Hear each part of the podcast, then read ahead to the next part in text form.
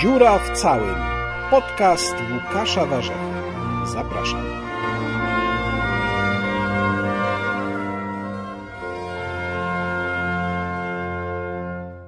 Łukasz Warzecha, podcast Dziura w całym. Dzisiaj moim gościem jest doktor i już habilitowany od niedawna Paweł Kowal. Dzień dobry. Pawle. I y, ja bym chciał zacząć od y, osobistego wątku. Nie będziemy udawać, że się nie znamy, albo że na przykład poznaliśmy się rok temu, bo jakbyśmy zaczęli liczyć, ile lat się znamy. To będzie lat się 20, znamy. tak. No Ponad tak, 20. Minimum 20. Będzie chyba 20 i troszkę. I muszę powiedzieć, gdzie się poznaliśmy. No, to jest taka rzecz, która krąży, jak się demaskuje e, różne antypolskie środowiska czasem w sieci. To bywa, że wyciągają mi, a pan był w Collegium Invisibile. a Collegium Invisibile finansował Soros. No to już wszystko no tak. jasne. My, my stanowiliśmy tam taką frakcję prawicową w Kolegium Invisibile. Bo my się tam właśnie poznaliśmy. Tam poznaliśmy się, był jeszcze trzeci kompan, trzeba dla sprawiedliwości powiedzieć, e, Janek Ciechanowski, który długi czas pracował w administracji na wysokich stanowiskach. Były Nie wiem, co już teraz szef się z nim dzieje. Urzędu do Spraw Kombatantów i Osób Represjonowanych. I tak żeśmy we trzech razem się trzymali na tych spotkaniach Kolegium Invisibile, y, pielęgnując w sobie taką, takie przekonanie, że jesteśmy najbardziej prawicową częścią tej instytucji. No, chyba tak było rzeczywiście, chociaż to potem też już wyglądało inaczej. Myślę, że dziś wygląda też inaczej, ale w każdym razie bardzo mnie bawią te demaskacyjne tropy, które można czasem znaleźć, że wszystko jest jasne. Nie jest pan fanem PiSu, czyli jest pan w gruncie rzeczy antypolski, a finansował pana kiedyś w czasie studiów Szorosz i myślę, że do ciebie to się też odnosi. Znaczy, y, ja nie słyszałem o swoich związkach z Soroszem, ale wydaje mi się, że on, on odgrywa taką. Ale y, trzeba tu coś powiedzieć dobrego na temat tego, co się dzieje w Polsce, bo w Polsce nie udało się zrobić Sorosza wroga ludu. To, co się udało Orbanowi, niektórzy próbowali to zrobić w Polsce. Y, Polacy jednak. To jest w tych czasach, które mamy. Ale to też dla mnie pamiętać, taki... że Szorosz jednak z pochodzenia jest Węgrem. Myślę, że to mm, tutaj sprzyja tej, tej polityce Orbana. No mam dla Ciebie sensację, bo w tej książce, którą właśnie, która była podstawą habilitacji, jest też opis y, relacji Jana Pawła II z Soroszem. Mm, Książka Oni się nie tak. Prometeusza, tak, od razu mówię, bardzo Gruba, gruba. Tak, solidna książka firmowana przez Kolegium Europy e, Wschodniej imienia, imienia Jana Nowaka Jeziorańskiego i Instytut Studiów Politycznych Polskiej Akademii Nauk. Książka, no właśnie, o czym jest ta książka? Ta książka jest o tym, z czego się wzięła polska polityka wschodnia i dlaczego jest taka, jaka jest, czyli dlaczego na początku lat 90. uznano, że nie warto wracać do e, marzeń, marzeń o starych granicach, nie warto wracać do e, kłótni z e, sąsiadami, tylko trzeba m, jakby w tym nowym świecie, który się tworzył w latach 90., w tej rozpoczynającej się e, naszej Belle Époque, trochę inaczej podejść do historii. E, no i ja sobie starałem się, starałem się odpowiedzieć na pytanie i, i dla siebie, i dla czytelników, dlaczego tak się stało. I to nie tylko dlatego, jak się stało, bo Giedroyć, bo kultura paryska, ale stało się tak także dlatego, że tak chciał papież, tak on to tak widział, nasze relacje z sąsiadami. No, tak chcieli nasi sojusznicy. Myślę, że Amerykanie, gdyby, gdyby, gdyby, po, gdyby to było tak, że na początku lat 90. Polska polityka wschodnia zostałaby zbudowana w oparciu o, nie wiem, rewindykacje, kłótnie historyczne, spory, nie byłoby możliwe, nie byłaby możliwa taka, mm, o powiedzmy, asystencja Stanów Zjednoczonych w naszych przemianach. Jestem czy, tego pewien. Czy, czy to w ogóle, czy tamten wariant w ogóle był możliwy? Bo jak dzisiaj na to patrzymy z naszej perspektywy, nawet biorąc pod uwagę różne problemy, o których zaraz porozmawiamy, które są w polityce wschodniej, to czy było w ogóle możliwe, żeby ona wyglądała inaczej? Mnie sobie trochę trudno wyobrazić, że po 1989 roku wracamy na przykład do hasła musimy odzyskać Lwów, powiedzmy, albo Wilno musi być polskie. Nie było możliwe z kilku powodów, dlatego że ta linia pol- polityki, którą ja nazywam prometejską, była kształtowana już od kilkudziesięciu lat. To było coś bardzo dobrze przygotowanego i ukształtowanego e, w polskiej tradycji, chociaż nie tej oficjalnej. E, Nie było możliwe, bo epoka na to nie pozwalała, bo to było, bo ludzie mieli w głowie, że e, jakiekolwiek próby podważania granicy na wschodzie oznaczają praktycznie automatycznie kłopoty z granicą na zachodzie. Więc nikt by tego tak nie ujął.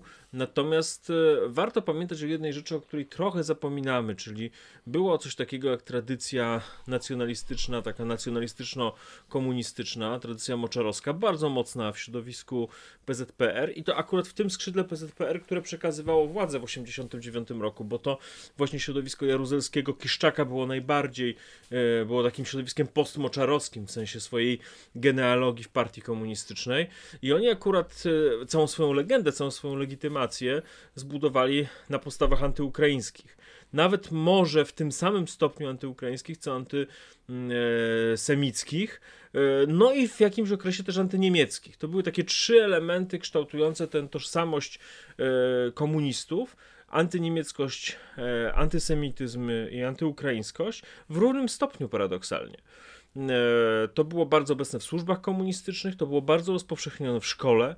Przypominam, że dwie główne lektury, które czytaliśmy w latach 70., 80., czyli Ślady Rysich Pazurów i Łuny w Bieszczadach, to były książki, które, które miały właściwie tylko jeden cel przedstawić Ukraińców jako, e, że tak powiem, e, związać negatywne cechy, e, jakie sobie wyobrażamy u jakiegokolwiek człowieka z narodowością ukraińską, prawda? Myślę, że ta poetyka mogła przejść poza 80 O, jestem pewien, jestem pewien, że dzisiaj możemy ją obserwować. Ten, A to o tym, co dzisiaj, to zaraz porozmawiamy. Myślę, że to jeszcze. jest pewna ciągłość, że to jakby trochę gdzieś tam zostało wyhamowane, ale częścią uzasadnienia wprowadzenia i trzymania komunizmu w Polsce był nacjonalizm, a jeśli chodzi o nacjonalizm, to istotą jego budowy było no, szczucie Polaków na innych, prawda? Czyli wmówienie Polakom no, fundamentalnej nieprawdy o historii Rzeczpospolitej, czyli wmówienie Polakom, że Polska tak naprawdę to było takie, no, jak to powiedział kiedyś Norman Davis, kwadratowe państwo, odnosząc się do tych granic narysowanych przez Stalina. kwadratowe państwo z jednym narodem, z jedną religią. Tak nie było ale chciano tę, tę pamięć o, o, o Polsce dawnej, szczególnie o pierwszej Rzeczpospolitej, całkowicie wytłumić. Ja bym chciał jeszcze zapytać o sam tytuł. Testament Prometeusza. Prometeusz, przypomnę, e, Tytan, który został przez Zeusa okrutnie ukarany. Tam różne są oczywiście wersje w mitologii, ale taka najbardziej rozpowszechniona mówi, że przykuciem do skały Kaukazu za to, że wykradł bogom ogień i oddał go ludziom, którzy tego ognia nie znali. Podobno tam Prometeusz się też chwalił, że wiele innych rzeczy dobrych dla ludzi zrobił. No i miał ten, e, tej, na tej skale trwać. Orzeł codziennie wydzierał mu kawałek wątroby, no i podobno został uwolniony dopiero z tej kaźni przez Achillesa więc ona miała trwać bardzo, bardzo długo. Dlaczego Prometeusz? Istotą prometeizmu y, jest y, chęć dzielenia się wolnością z innymi, czyli to y, przesłanie Prometeusz się ukształtował po I wojnie światowej, czyli to przesłanie mm, czasów epoki Wilsona, prezydenta Stanów Zjednoczonych, ale też przesłanie pierwszego zjazdu Solidarności, które było właśnie, które na tym polegało. To było to, co najbardziej wkurzało imperium. E, czy to sowieckie, czy wcześniej e, Imperium Romanowów, to dzielenie się wolnością. I to jest e, taki, Prometeusz jest takim patronem tego nurtu myślenia w polskiej polityce wschodniej, czy w ogóle w polskiej polityce. Takiej postawy antyimperialnej, postawy nastawionej na um, zbieżność interesów z innymi narodami, które no, mają też kłopoty z Imperium Rosyjskim. No to pomówmy teraz o tym, co się dzieje dzisiaj z polityką wschodnią może nie tylko wschodnią, dokąd ona zawędrowała. Ja sobie wziąłem jako punkt wyjścia do, do tej właśnie części naszej rozmowy e, kwestię sympatii do sympatii i antypatii do narodów. Jest takie badanie, które robi CEBOS e, co roku. Ostatnie mamy z marca 2018 roku, czyli sprzed roku. Ciekawe, jak to się zmieniło do tej pory. No i bardzo charakterystyczna rzecz, że tutaj następuje bardzo, bardzo wyraźna zmiana na niekorzyść. Rok temu to się przedstawiało tak, że jeśli chodzi o Ukraińców, że 24% zaledwie miało stosunek e, pozytywny do Ukraińców, 28% obojętny, a aż 40% miało stosunek niechętny. Do Niemców to było 30% na tak, 20% obojętnie, 36% procent na nie i w ogóle ten, e, to badanie pokazuje bardzo duży zjazd, jeżeli chodzi o e, sympatię dla wielu narodów, a wzrost, jeżeli chodzi o antypatię, żeby nie być gołosłownym, to jeszcze zacytuję tutaj trochę danych. Na przykład, jeżeli chodzi o sympatię do Niemców, dane z trzech wcześniejszych badań, czyli to będzie 17, 16 i 15 rok, wyglądały tak. W 15 sympatia 43, w 16 37, w 17 46, no i w 18 zaledwie 30. Jeżeli chodzi o Ukraińców, to było 36%, 27, znów 36, no i rok temu zaledwie 24. A jeżeli chodzi o antypatię, no to wyraźny wzrost już taki liniowy. Niemcy to 22, 26, 22 i 36 teraz, Ukraińcy 32, 34, 32 i 40 rok temu.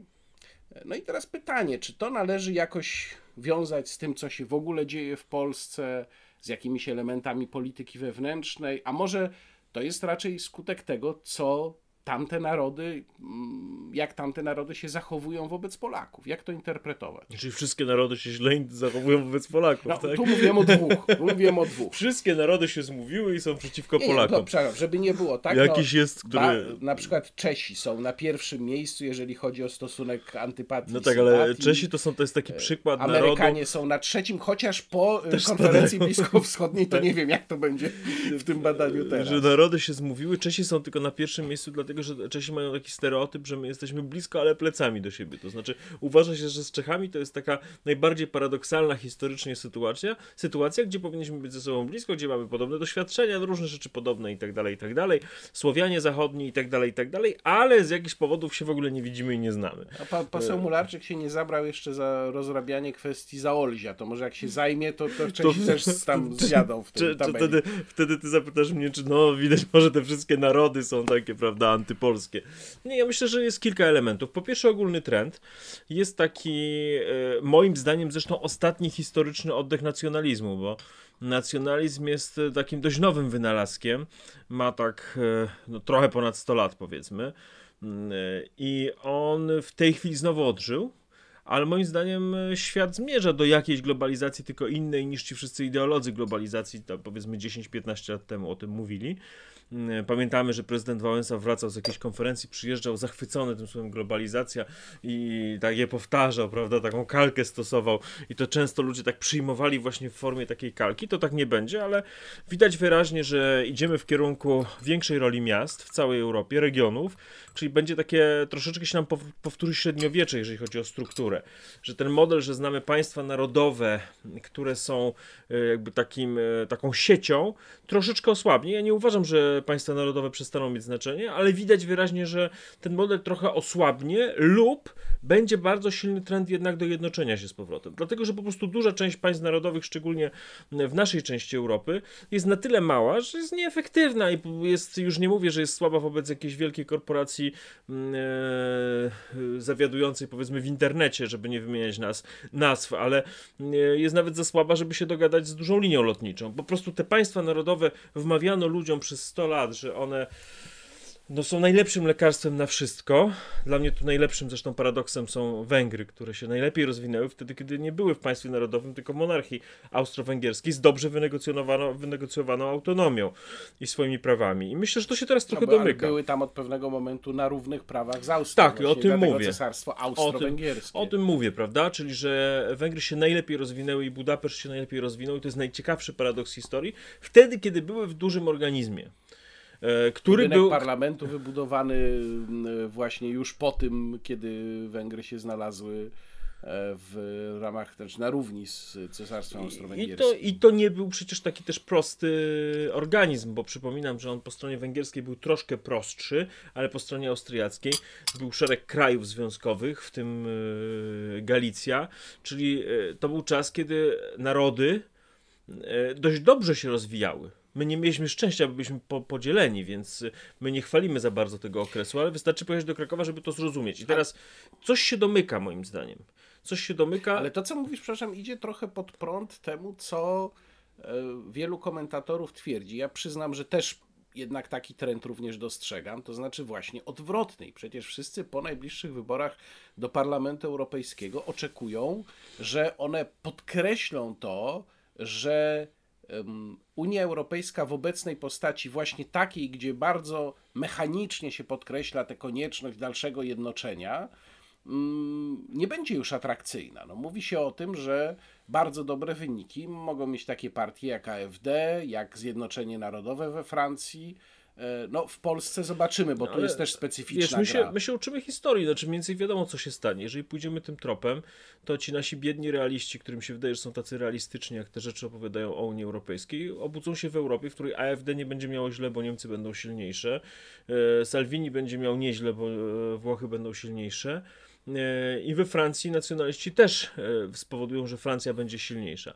Natomiast środkowoeuropejskie kraje będą przedmiotem bardzo ostrej kolonizacji przez silne organizmy. To Myślisz, znaczy, jeżeli że- ktoś myślisz, że naprawdę. oni tego nie widzą? Wiesz co, ja nie wiem, jak można być realistą i na poważnie uważać, że jeżeli doprowadzimy do tego, że wyizolujemy bardziej te państwa narodowe od siebie, to Słowenia będzie naprawdę równa Niemcom. Znaczy ja po prostu jak widzę takiego realistę, to trzymam się z daleka, bo wiem, że to jest wszystko No, jakieś można powiedzieć, co nas farbowane. obchodzi Słowenia, Polska nas obchodzi. No ale specjalnie daję Słowenię, żeby było dość daleko, bo, nie, bo można by sobie zadać pytanie, czy Polska ma dzisiaj taki potencjał, żeby grać na równi, nie wiem, właśnie z Francją czy z, czy z Niemcami. Wydaje mi się, że wciąż nie ma i każdy to wie, że, że, tak, że tak jest. No ale się ludziom wmawia rozmaite rzeczy. Mm, Unia Europejska jak na... Ja bym powiedział tak, od kiedy istnieje Europa i mieszkają w niej ludzie, czyli dość dawno, te dwa warunki są już spełnione, to było później niż te dinozaury. E, No, od tego czasu jest ciągle jakiś problem jednoczenia się tego kon- kontynentu e, ze względu na handel i na gospodarkę. Im mniejsze państwa, tym bardziej im zależy na jednoczeniu się, dlatego że one muszą mieć większy rynek, jeżeli chcą się wzbogacić, żeby gdzieś sprzedawać swoje produkty. To jest najprostsze wytłumaczenie. W dzisiejszych czasach oczywiście kwestia jest szersza, bo dotyczy też kapitału, przepływu osób i tak dalej, i tak ale plus minus chodzi o to samo. To znaczy, jeżeli masz duże państwo, możesz sobie zrobić, możesz się izolować przez jakiś czas, bo potem też nie, bo nawet, nawet Stany mają z tym kłopot, jeżeli zaczynają to robić. Ale jeżeli masz większe państwo, możesz to robić, proszę bardzo. Mm, Francja jest dość dużym rynkiem, więc sprzedaż we Francji i dużo sera, i dużo mebli yy, i jest wystarczająco e, jakby pojemna, żeby mieć i swoją bombę atomową i nie wiem, swoje farmaceutyki i tak dalej. Ale jeżeli zakładasz sobie małe państwo, celowo daję małe państwo, żeby na razie oszczędzić tej dyskusji yy, sytuację Polski, no, no to, to się okazuje, że możesz produkować dwie, trzy rzeczy dobrze. I wtedy masz tylko jeden problem. Żeby, żeby ci tak zrobić e, dostęp do rynku e, znacznie szerszego niż e, twój zasięg w twoich granicach, żebyś mógł sobie kupić inne rzeczy od innych. No dobrze, ale w tej koncepcji, o której ja wspominam, czyli koncepcji odejścia od idei ciągłego pogłębiania integracji, co nie znaczy przecież, że jej rozluźnienia. Nie ma mowy o tym, żeby się wyrzec wspólnego rynku. No tutaj chodzi o odrzucenie pewnych elementów politycznych, które zostały dodane wiesz, w ostatnich powiedzmy Ale to 10 są, latach. ale wiesz, to są kompletne głupoty, które się opowiada ludziom, że można robić wspólny rynek bez polityki. To znaczy, to może powiedzieć tylko ktoś, kto nie ma pojęcia o polityce, dlatego że jeśli, byłby, jeśli byłyby dzisiaj zasady wspólnego rynku i nie było żadnej regulacji jakiegoś tej apolitycznej władzy, tylko apolitycznej używam tego w takim angielskim rozumieniu, czyli w tym wypadku Komisji Europejskiej, no to po, po tygodniu by nie było żadnego wspólnego rynku, no bo silniejsi by go, by go po prostu znieśli. No, trzeba w ogóle nie mieć wyobraźni politycznej, żeby wmawiać narodo, narodom w Europie Środkowej, że to może być tak, że można nie mieć żadnych nie, silnych politycznych ciał, które pilnują wolności No gospodarczej. dobrze, ale to jedno, powiem Znaczy trochę, Niemcy by wszystkim rządziły, no postawmy po, po, po, może kawa na ławę. Jeżeli ktoś ma taki pomysł, to znaczy, że jest za tym, żeby Niemcy wszystkim rządziły w ciągu miesiąca po wprowadzeniu tych zasad. To zgoda, tylko ja próbuję cały czas przeciwstawić to, co się moim zdaniem jednak obecnie dzieje, ten sentyment, który się pojawia, myśleniu takiemu jak, no tu też, bo ty trochę karykaturyzujesz, więc ja też trochę skarykaturyzuję i odwołam się do mojej ulubionej europosłanki Róży Tun. Nie wiem, czy ona się znajdzie znowu w Parlamencie Europejskim, czy nie. Ale trochę podobnie nawet do Róży Tun mówi, mówił Donald Tusk. Mówił tak między innymi na mm, Igrzyskach Wolności w Łodzi. To znaczy, e, tak jakby nie widzą, że jest jakiś problem i cały czas mówią o tym, że radą na, na to, że mamy jakiś kłopot z jednoczącą się Europą jest to, żeby było więcej integracji, więcej zjednoczenia. to No, jest, to jednak to jest jest, trudno to jest rozmowa na dość takim trywialnym poziomie wiecowym. To znaczy, ja, ja w czasach, kiedy nie zajmuję się aktywną polityką, a teraz mam Bogu dzięki e, taki czas, staram się unikać takiego brania jeden do jednego i komentowania wypowiedzi polityków. Ja może bardziej teraz jak akademik mówię. I odwołuje się do bardzo prostego doświadczenia każdego człowieka. To znaczy, dzisiejszy ustrój Unii Europejskiej, wbrew temu, co się uważa, jest y, w miarę dobry w stosunku do tego, co sobie można wyobrazić, co by mogło być. Dlatego, że jest ta władza polityczna, czyli jest ten Juncker. I właśnie ten Juncker, taki wiesz, mm, lekko giętki bym powiedział. On taki ma być, bo, bo ktoś powie, wystarczy sam sąd. No nie wystarczy sam sąd, bo każdy rozumie, że gdyby wystarczył sam sąd, to pod jakimś pretekstem można by kogoś wyrzucić nie byłoby już o czym gadać. Więc musi być i polityka, i sąd. I na, na tym ta gra musi polegać, jeżeli jest tak dużo tych podmiotów. I ten Juncker, który widzi, że jego zdaniem Polska czegoś tam nie wypełnia jako członek tej wspólnoty, no to on ma możliwość politycznej gry jakiś Juncker, a w tym wypadku ten kolej, konkretny. Pogada sobie z Morawieckim, powie mu: Słuchaj, rozumiem, masz wybory, musisz jeszcze mieć 3-4 miesiące. Czyli jakby ta, ta, ta charakterystyczna dla polityki giętkość jest też wartością bo nie może być tylko sąd. Czyli krótko mówiąc, jeżeli chcemy zabezpieczyć te prawa ekonomiczne, musimy do tego stworzyć jakąś czapę polityczną. Jeżeli chcemy chronić mniejszych i średnich przed dużymi, to musimy tę czapę polityczną wzmocnić a nie osłabić, bo jeżeli ją osłabimy, to prawa gospodarcze przestaną być gwarantowane.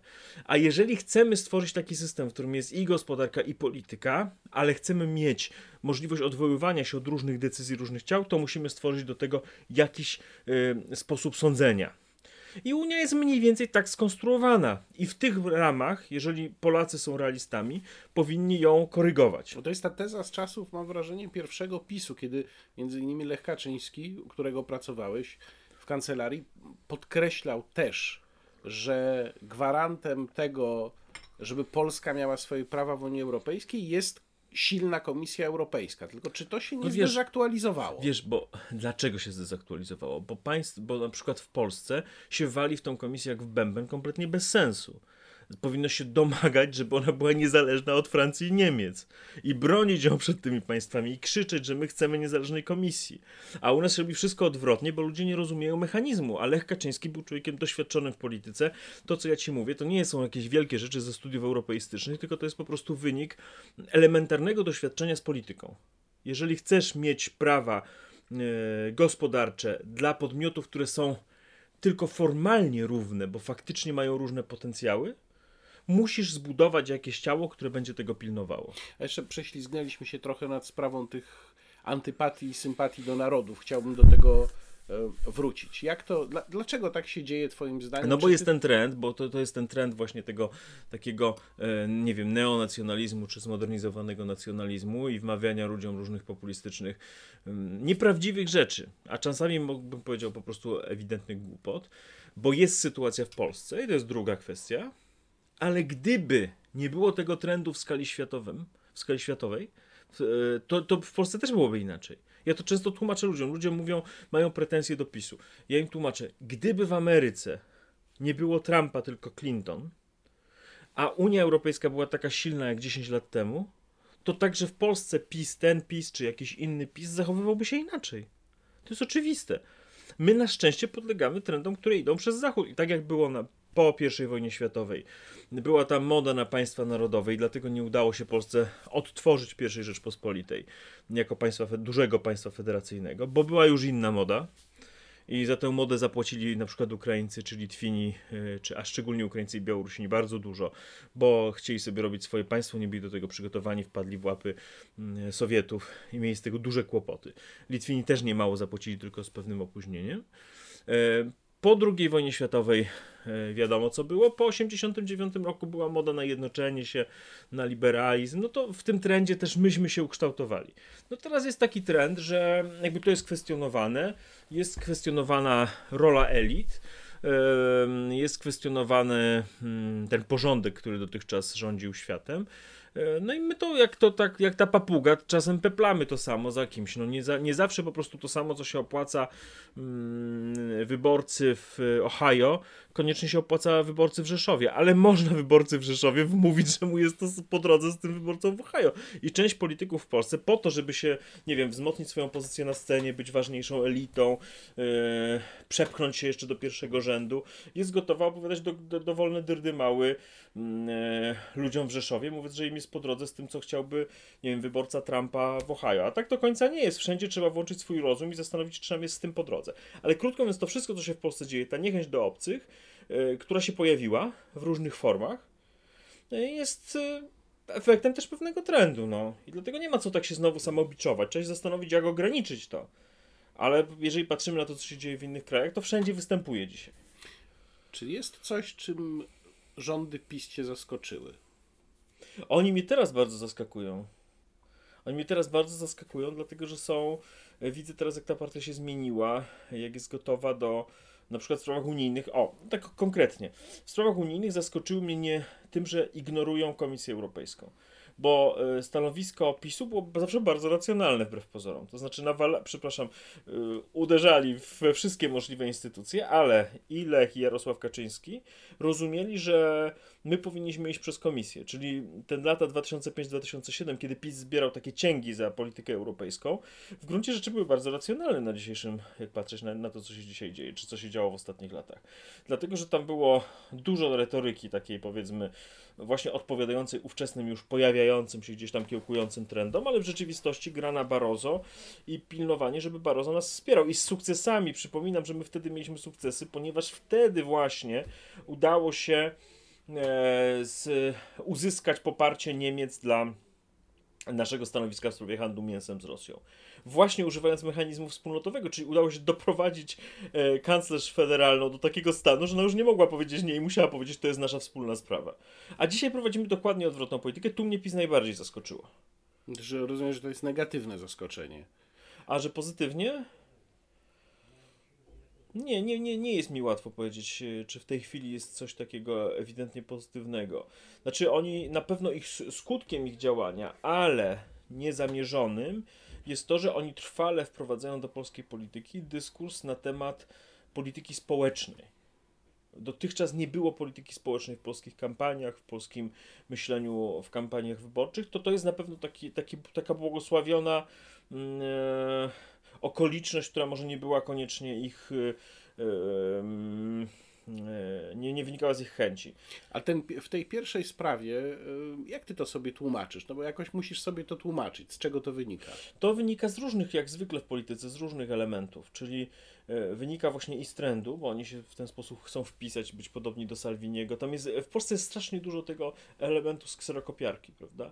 Że my chcemy być do kogoś podobni. Zobacz, jak ciągle sobie kogoś wymyślą i chcą go naśladować. A to Orbana chcą naśladować, teraz Salviniego, prawda? Polska e, papugą narodu. Że ciągle musimy kogoś naśladować, nie umiemy tak swojego interesu sami odczytać i to jest to naśladowanie, a to naśladowanie w przypadku mm, Salviniego to jest naśladowanie walenia na przykład w komisję, tylko że cały, cały dowcip polega na tym, że Salvini reprezentuje Włochy, którym w pewnych sprawach się opłaca walić w komisję, a nam się nie opłaca dezawuować komisji. No ale jeżeli kopiujesz, no to takie masz efekty. Drugi element to jest kwestia zwykłej niekompetencji. Ona się pojawia na pewno w, w działaniach rządu i było widać, to jest to, co nazywamy przypadkami. Te przypadki wynikają z, e, no, ze zwykłego braku z braku przemyślenia, e, z braku przemyślenia tego, co chcemy robić, jak chcemy robić i tak dalej. Też dużo wynika z wewnętrznej polityki, czyli mi, mi się wydaje, że e, PiS ma e, przekonanie, że musi walczyć z prawami europejskimi w Polsce, między innymi strasząc Europą to jest jakiś nowy trend u nich, że te taktyczne względy czasami całkowicie przeważają nad strategicznymi. Kiedyś to było tak, że były, można było powiedzieć tak, były, taktyka była troszkę ważniejsza od strategii, a w tej chwili to już często się liczy tylko taktyka. No na przykład ostatni pakiet, te pięć tam, że to już jest czysta taktyka, w ogóle aż się nawet ciężko o tym rozmawia, prawda? A Mateusz Morawiecki, jak go oceniasz? On ma wizję polityki jako takiej... Yy gdyby on robił, gdyby on miał wpływ na politykę, bo my mamy w tej chwili strukturalny problem, czyli że ta relacja między partią a państwem się bardzo zaburzyła. E, tak jak mieliśmy, można powiedzieć, że okres między 89 a 91 rokiem, czyli między wiosną 80, a nawet już 88 rok to się zaczęło w polskim systemie państwowym, e, a skończyło gdzieś, kiedy został premierem no chyba dopiero Olszewski, bo to były pierwsze te wybory e, wolne, parlamentarne, to był taki okres, który można by pokazać, jak władza przechodzi z partii do państwa i kształtuje się system, w którym instytucje państwowe faktycznie e, odpowiadają temu, czemu, do czego zostały powołane. Czyli jeżeli jesteś ministrem, to wiadomo, że ty decydujesz, prawda? Czy w jakichś tam oczywiście procedurach i, i ramach. I teraz mamy jakiś taki proces przenoszenia władzy z rządu do partii.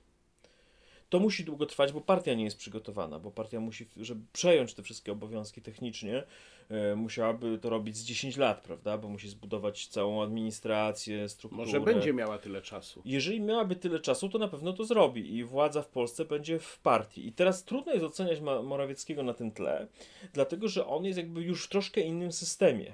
On nie jest w pełni premierem, tak jak on sobie to wyobraża, bo widać, że to jest człowiek, który chce być premierem, który się czuje w tej roli, no ale nie jest premierem w takim rozumieniu, jak on by to chciał, prawda? Dlatego, że w gruncie rzeczy rządzi nim partia w wielu sprawach. Myślę, że on już się nauczył po tym pewnym okresie bycia premierem, w których sprawach partia, w których on może sam coś tam zdecydować, no ale mm, ma ten problem. Gdyby Ciekawy sam... komentarz napisał w tej sprawie w dzienniku Gazecie Prawnej Piotr Zaręba dopiero co, wskazu- czytałem, tak, tak. wskazując na to, że Morawiecki w sprawie tej piątki Kaczyńskiego nie miał już nic do powiedzenia i został zredukowany wyłącznie do roli technicznego wykonawcy, mimo że przychodził do polityki owszem, mówiąc o polityce społecznej, ale mówiąc też o odpowiedzialności, o No tak, nieodpowiedzialnym ale, ale Morawiecki sam zrobił psikusa Kaczyńskiemu, dlatego że Morawiecki przyszedł do. Morawiecki się połapał, do czego został najęty. To znaczy, e, on został najęty do tego, żeby zdobywać centrum, ale nie da się dzisiaj, rozumiejąc strukturę wyborców Prawa i Sprawiedliwości,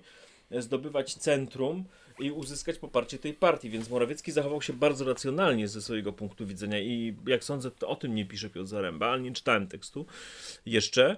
E, Czyli e, tam był taki moment, że oni mówią, no to ty będziesz ten nowoczesny, będziesz tam rozmawiał z mieszczanami i tak dalej. No, on nie chciał rozmawiać z żadnymi mieszczanami, bo w tym wolumenie e, wyborców PiSu ci mieszczanie to jest 5%, bardzo ważne 5% decydujące na końcu, ale nie dające władzy w partii. W partii dają władzę, e, daje władzę, tak, taka jest struktura dzisiaj, prawda? Inne grupy społeczne i dlatego on nagle zaczął jeździć po wsiach, tam wychwalać e, pigwówkę, e, nie wiem, mylić rodzaje sera, no ale się uczył ale szybko. kompletnie absurdalne.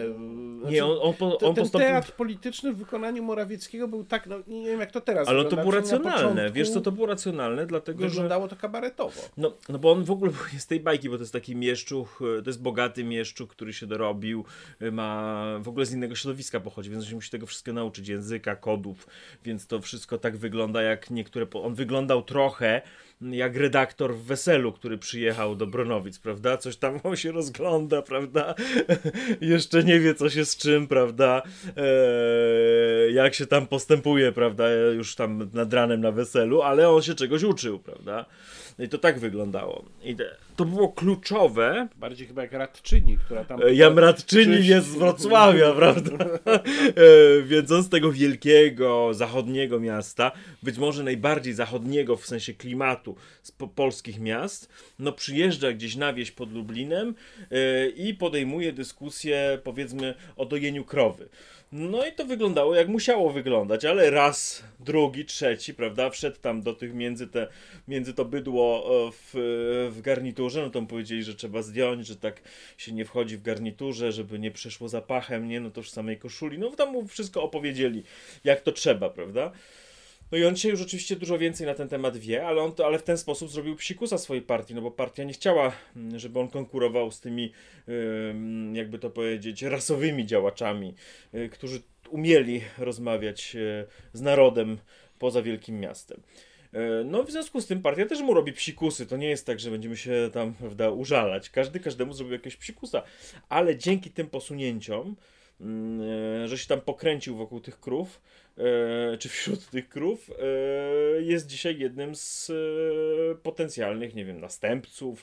i tak Powiedziałeś dalej. o tym, o tym, że mm, te 5% y, mieszczan, jak ty to określiłeś, no można powiedzieć klasy średniej instatu nascendi, bo ona jest instatu nascendi od, No od nie, ale wiesz co, 89 5 to już jest klasy średniej. Ja myślę, że jeżeli też tych, ambi- tych którzy pretendują, tych pretendujących doliczymy, to będzie już z 10. No dobra, no to y, mówisz, że oni mogą być decydujący na końcu. To się poniekąd zgrywa z moją tezą, że Kaczyński przede wszystkim walczy w tej chwili o samodzielne rządy, nie o wygraną, tylko o samodzielne rządy, czyli może się wszystko oprzeć o 2%, o Ale 1,5%. dlatego, dlatego moja teza, nie mam czasu na pisanie takich prac, a poza tym jestem historykiem, politologiem, a nie socjologiem, ale mam też tezy socjologiczne, tutaj siłą jest moja niekompetencja.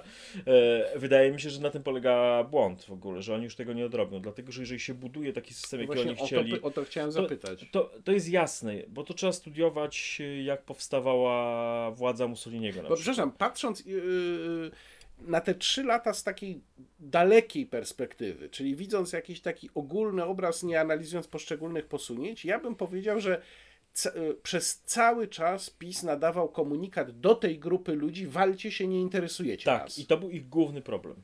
Ponieważ jeżeli popatrzysz, jak powstawały systemy y, silnej władzy, czy to w Portugalii za Salazara, czy w, we Włoszech za Mussoliniego, to one się zaczynały od kupienia klasy średniej, czyli od kupienia... E, Orban trochę też to samo o, robi. Orban bardzo do, I Orbana trzeciego dajmy, prawda? Żeby nie było, że to o jakimś faszyzmie mówimy, bo mi chodzi tylko o pewien mechanizm, a broń Boże, nie o jakieś inwektywy.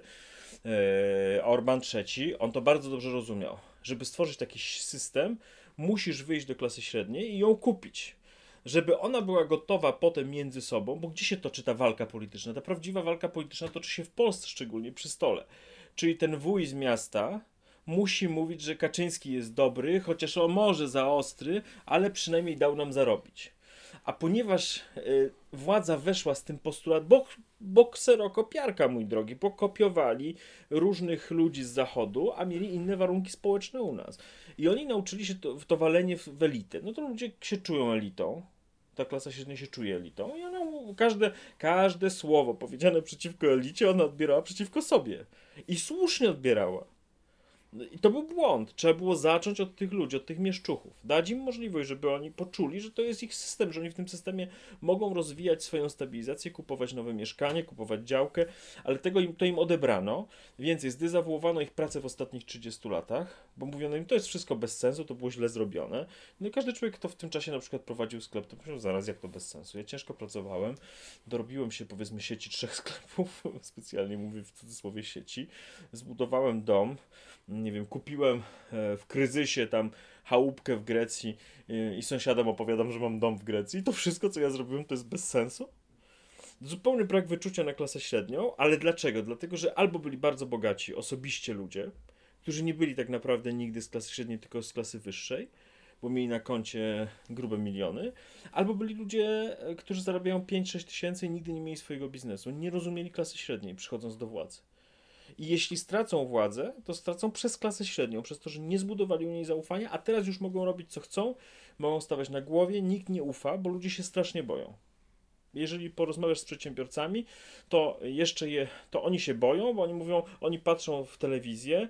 Yy, nie, którą? którą? E, to jeszcze wiesz co, w tej sprawie niezależnie od tego, którą, dla, w telewizor patrzą, tak byśmy powiedzieli, patrzą w telewizor i nieważne, którą telewizję oglądają, bo e, oni myślą, że tam ci wszyscy przedsiębiorcy nie rozumieją kontekstu politycznego, tylko mają wrażenie jeszcze, że każda ich decyzja od, od rana do wieczora jako przedsiębiorcy jest zagrożona, że jeszcze będą aresztowani, nie? To jest, bo to do pewnego, bo to wszystko, we wszystkim trzeba mieć umiar. Do pewnego momentu to działa, bo ludzie myślą, o, wprowadzają sprawiedliwość, ale jeżeli tego jest za dużo, to myślą, a może to też u mnie w tej mojej małej firmie to samo będę miał, prawda? Więc popełniono po prostu błędy w relacji z klasą średnią, będą skutkowały utratą władzy. No a co druga strona ma do zaproponowania? Bo o tej drugiej stronie jeszcze nie mówiliśmy. Doktryna, jednak... doktryna Kurskiego. Pamiętam czasy, kiedy z Jackiem Kurskim byliśmy w zarządzie PiSu. Jacek Kurski przychodził, e, zawsze spóźniony. E, no tym się różnili inni spóźnialscy od niego, że e, ci inni spóźnialscy się, siadali cichutko w takim miejscu, licząc, że e, Jarosław Kaczyński tego nie zauważy, że się spóźnili na posiedzenie Komitetu Politycznego, czy tam nawet potem już e, jakichś ścisłych, e, nieformalnych chciał. Jacek, nawet jeżeli się spóźnił 20 minut, to wchodził, yy, szedł środkiem, podawał rękę prezesowi, mówi dzień dobry, witam cię Jarku i potem podchodził do każdego i z każdym zamieniał dwa słowa i to jego powitanie trwało ze trzy, powiedzmy minuty, cztery yy, i ludzie byli zmrożeni jego dezynwolturą i to było urocze. Yy, no dzisiaj na to patrzę, dzisiaj zupełnie mam pewnie inne poglądy, ale taką anegdotę opowiedziałem, żeby było ciekawiej. I teraz co mówił Kurski? Kurski mówił zawsze, to, ja to nazywałem doktryną Kurskiego. Eee, wtedy PiS było w opozycji i mówił tak. Nam nie musi rosnąć, im musi spadać. I to była największa mądrość, trochę podkręcona o polskim systemie politycznym. Więc Schetyna oczywiście ma rację, że nie wchodzi w żadne szczegóły, bo on intuicyjnie albo też ma takie, też doszedł do takiego wniosku, wie, że powiedzmy nie jest może tak, że jemu nie musi rosnąć, ale jemu musi rosnąć tak powolutku. Jego żniwa zaczynają się, kiedy PiSowi spada. I kiedy PiSowi zacznie spadać, zaczną się żniwa schetyny. Czyli, że to jest długi marsz. On nie jest taki długi, dlatego że cała piątka PiSu i na przykład fakt, że prezes Jarosław Kaczyński udziela wywiadów publicznej jednak rozgłośni, chociaż, chociaż Ziemcowi, ale w publicznej rozgłośni. Znaczy, przepraszam, właśnie nie w publicznej, prywatnej. Prywatnej, prywatnej rozgłośni, jak się wszystko odwróciło.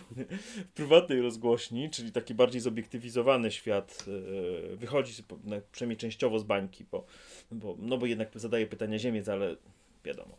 Yy, to jest jednak yy, prywatne i, ma inne, do, do innych ludzi dociera. Eee, no to wszystko świadczy o tym, że nie mają jakieś głębokie badania i poczucie intuicyjne, że mają kłopot. Nie wiem, co ich zdaniem jest tą istotą kłopotu. Czy sprawa Kujdy, czy sprawa Srebrnej, czy jakieś inne problemy, czy zmęczenie ludzi po prostu, ale im to na 100% wychodzi z badań. No nie byłoby żadnej piątki, gdyby nie było strachu o wynik wyborów. Czyli jest jakiś głęboki trend, który mówi, że ta sprawa może się rozwinąć jeszcze w najbliższych miesiącach. E, pytając o opozycję, miałem nie tylko na myśli to, co oni proponują teraz w tym, e, na tym etapie przetrwalnikowym, jeżeli można tak powiedzieć. Ale co oni mogą zaproponować, kiedy w końcu władzę przejmą? Nie wiem, trochę trzeba by z nimi porozmawiać, dlatego że tam teraz zachodzą bardzo duże przekształcenia. To jest dzisiaj od no jednak dość takich lewicowych i ostrych, powiedzmy, w swojej formie E, sposobów wyrażania polityki reprezentowanych, nie wiem, przez panią Schering-Wielgus na przykład, to idzie aż do, do, do, do, do samego Schetyny, który tutaj oczywiście nie występuje na skrzydle, bo on występuje jako kierownik, ale przecież to jest w gruncie rzeczy, jak na europejskie warunki, bardzo konserwatywny i umiarkowany polityk. No mamy PSL, który jest ewidentnie nie. konserwatywny w sensie Tak, ale ono, ono jest w sensie, ono, tylko że ono nie ma jednej zdolności. Znaczy, yy, gdyby oni jeszcze zbudowali, mówię o tej koalicji europejskiej, jakieś realne konserwatywne skrzydło, takie, które by jeszcze trochę czesało głosów w miastach, czyli takich mieszczuchów prawdziwych, no tu PSL nie, im nic nie daje. PSL im daje w sensie takiego, y, że jest ważny w bukiecie, ale raczej się odnosi jednak do wsi, to, jest inny rodzaj konserwatyzmu. Y, PSL nie, nie ściągnie do nich żadnych głosów y, centrystów, takich miejskich. Ale jeżeli oni jeszcze dobudują sobie coś takiego, to będą szalenie groźni. Natomiast w wyborach europejskich de facto oni są zwolnieni z mówienia o tych szczegółach. Ja wiem, że ich inni będą o to dopytywali, ale nie muszą być. Wystarczy, żeby mówili. Y, mówię o poziomie percepcji oczywiście, to nie są moje rady, tylko jak to u ludzi będzie percepowane, to z ich punktu widzenia w gruncie rzeczy wystarczy mówić, że są za tym, że Polska była w Europie, że odwoływać się w zależności od kontekstu do Jana Pawła II, do Donalda Tuska, do, do różnych jakby sytuacji z ostatnich 30 lat i to spokojnie przejadą te wybory. No dobrze, a kiedyś wygrają, no bo pewnie tak będzie. Kiedyś wygrają oni albo ich następca, albo jakaś tam kombinacja z nimi związana. E, no i co wtedy? Ale my tutaj też już mamy bardzo dużo. E, my też tutaj mamy przecież już bardzo, bardzo dużo wiemy na temat e, nie wiem, natury systemu w Polsce i możemy sobie bardzo precyzyjnie powiedzieć, co wtedy. No wtedy będzie tak, że Grzegorz Schetyna będzie musiał trochę unifikować to towarzystwo. Być może on kiedyś stworzy jakąś jedną federacyjną partię na przykład. Nie wiem, jakiś pomysł będą musieli mieć. Im dłużej będą razem, tym będzie większa władza Schetyny, władza platformy w tym ciele i skłonność do unifikacji. Ale będą też zyskiwali w ten sposób, że poprzez tych różnych polityków będą, no tak jak to w każdej partii dużej, prawda, ściągali za, za każdego z tych polityków, za sharing wielgus dostaną e, tam powiedzmy 0,1% e, e, osób, które uważają, nie wiem, powiedzmy, że papież powinien stanąć przed Trybunałem w Hadze, prawda?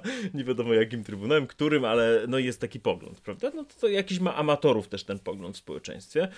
No a za Kosiniak-Kamysza będą mieli 2% bogatych e, mieszkańców wsi, którzy mają gospodarstwo takiej wiejskiej klasy średniej. Ludzi, którzy tutaj dużo więcej, mm, e, którzy w przyszłości będą dużo więcej wnosić do e, tej nowej polskiej nie wiem, centrowej partii, którą będzie kiedyś Platforma. Ale a co, ale co zrobią z Polską? Co z Polską zrobią? Nie to koniecznie musisz z nimi porozmawiać. Oni z tobą przecież porozmawiają. Nie wiem, to sam bym chciał posłuchać, jaki mają dokładnie plan. Oni mają oczywiście problem, bo jeżeli oni wygrają jesienią, to właściwie jest pytanie, czy oni wtedy będą traktowali to, co było w ostatnich latach, jako jakiś autorytaryzm?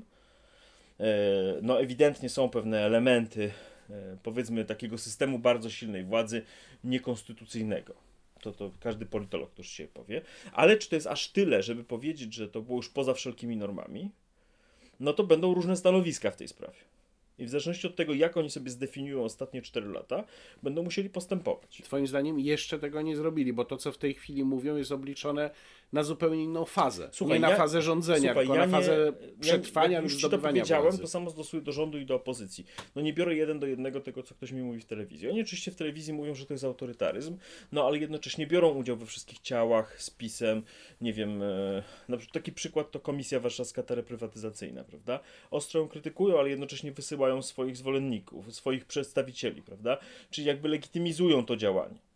W gruncie rzeczy takim jedynym, jedyną instytucją, którą, wobec której oni podjęli kroki delegitymizujące, jest telewizja publiczna. Y, tutaj oni będą mieli tytuł, żeby zrobić co chcą.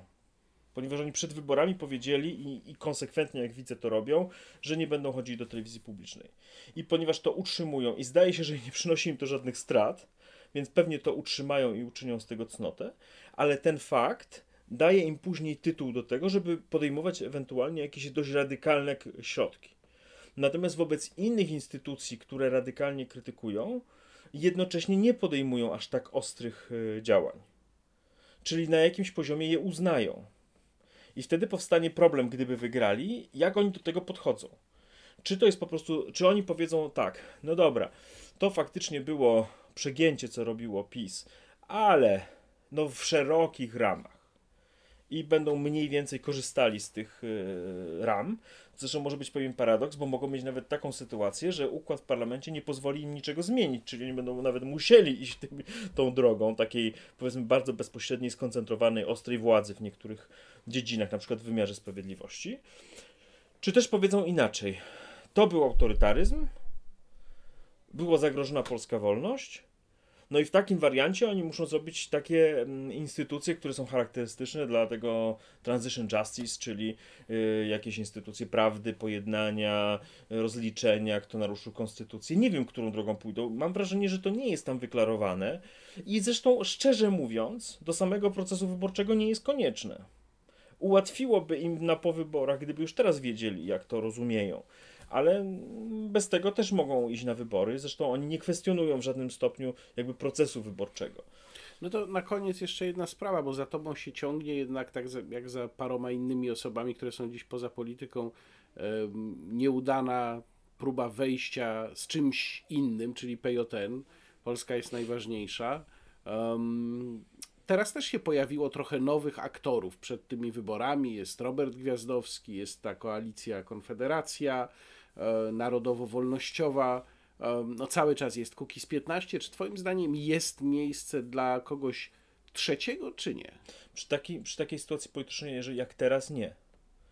Dlatego, że ktoś trzeci teraz już się ewidentnie naraża na to, że zostanie uznany w zależności od kontekstu za cichego popieracza rządu albo opozycji. Czyli ponieważ trzeba się tak ostro, ponieważ PiS ustawiło pewne, pewne dyskursy na tak jakby ostrej grani, że nie masz już możliwości w tej chwili występowania e, z trzecią partią bez ryzyka, że ktoś ci powie, że, że jesteś partią techniczną. Nie? Albo ktoś będzie tak to odczuwał, bo e, ja tu się, wiesz, e, używam swojego doświadczenia z, ze wschodniej polityki, którą obserwuję z bliska od lat, e, doświadczenia politologicznego, więc potrafię to nazwać, ale ludzie intuicyjnie czują, że nie mogą iść za jakąś trzecią partią, bo to jest ciche poparcie kogoś innego i tak. Czyli krótko mówiąc, jeżeli idziesz na, głosować na partię trzecią, która mm, nie jest y, tym blokiem schetyny, ale y,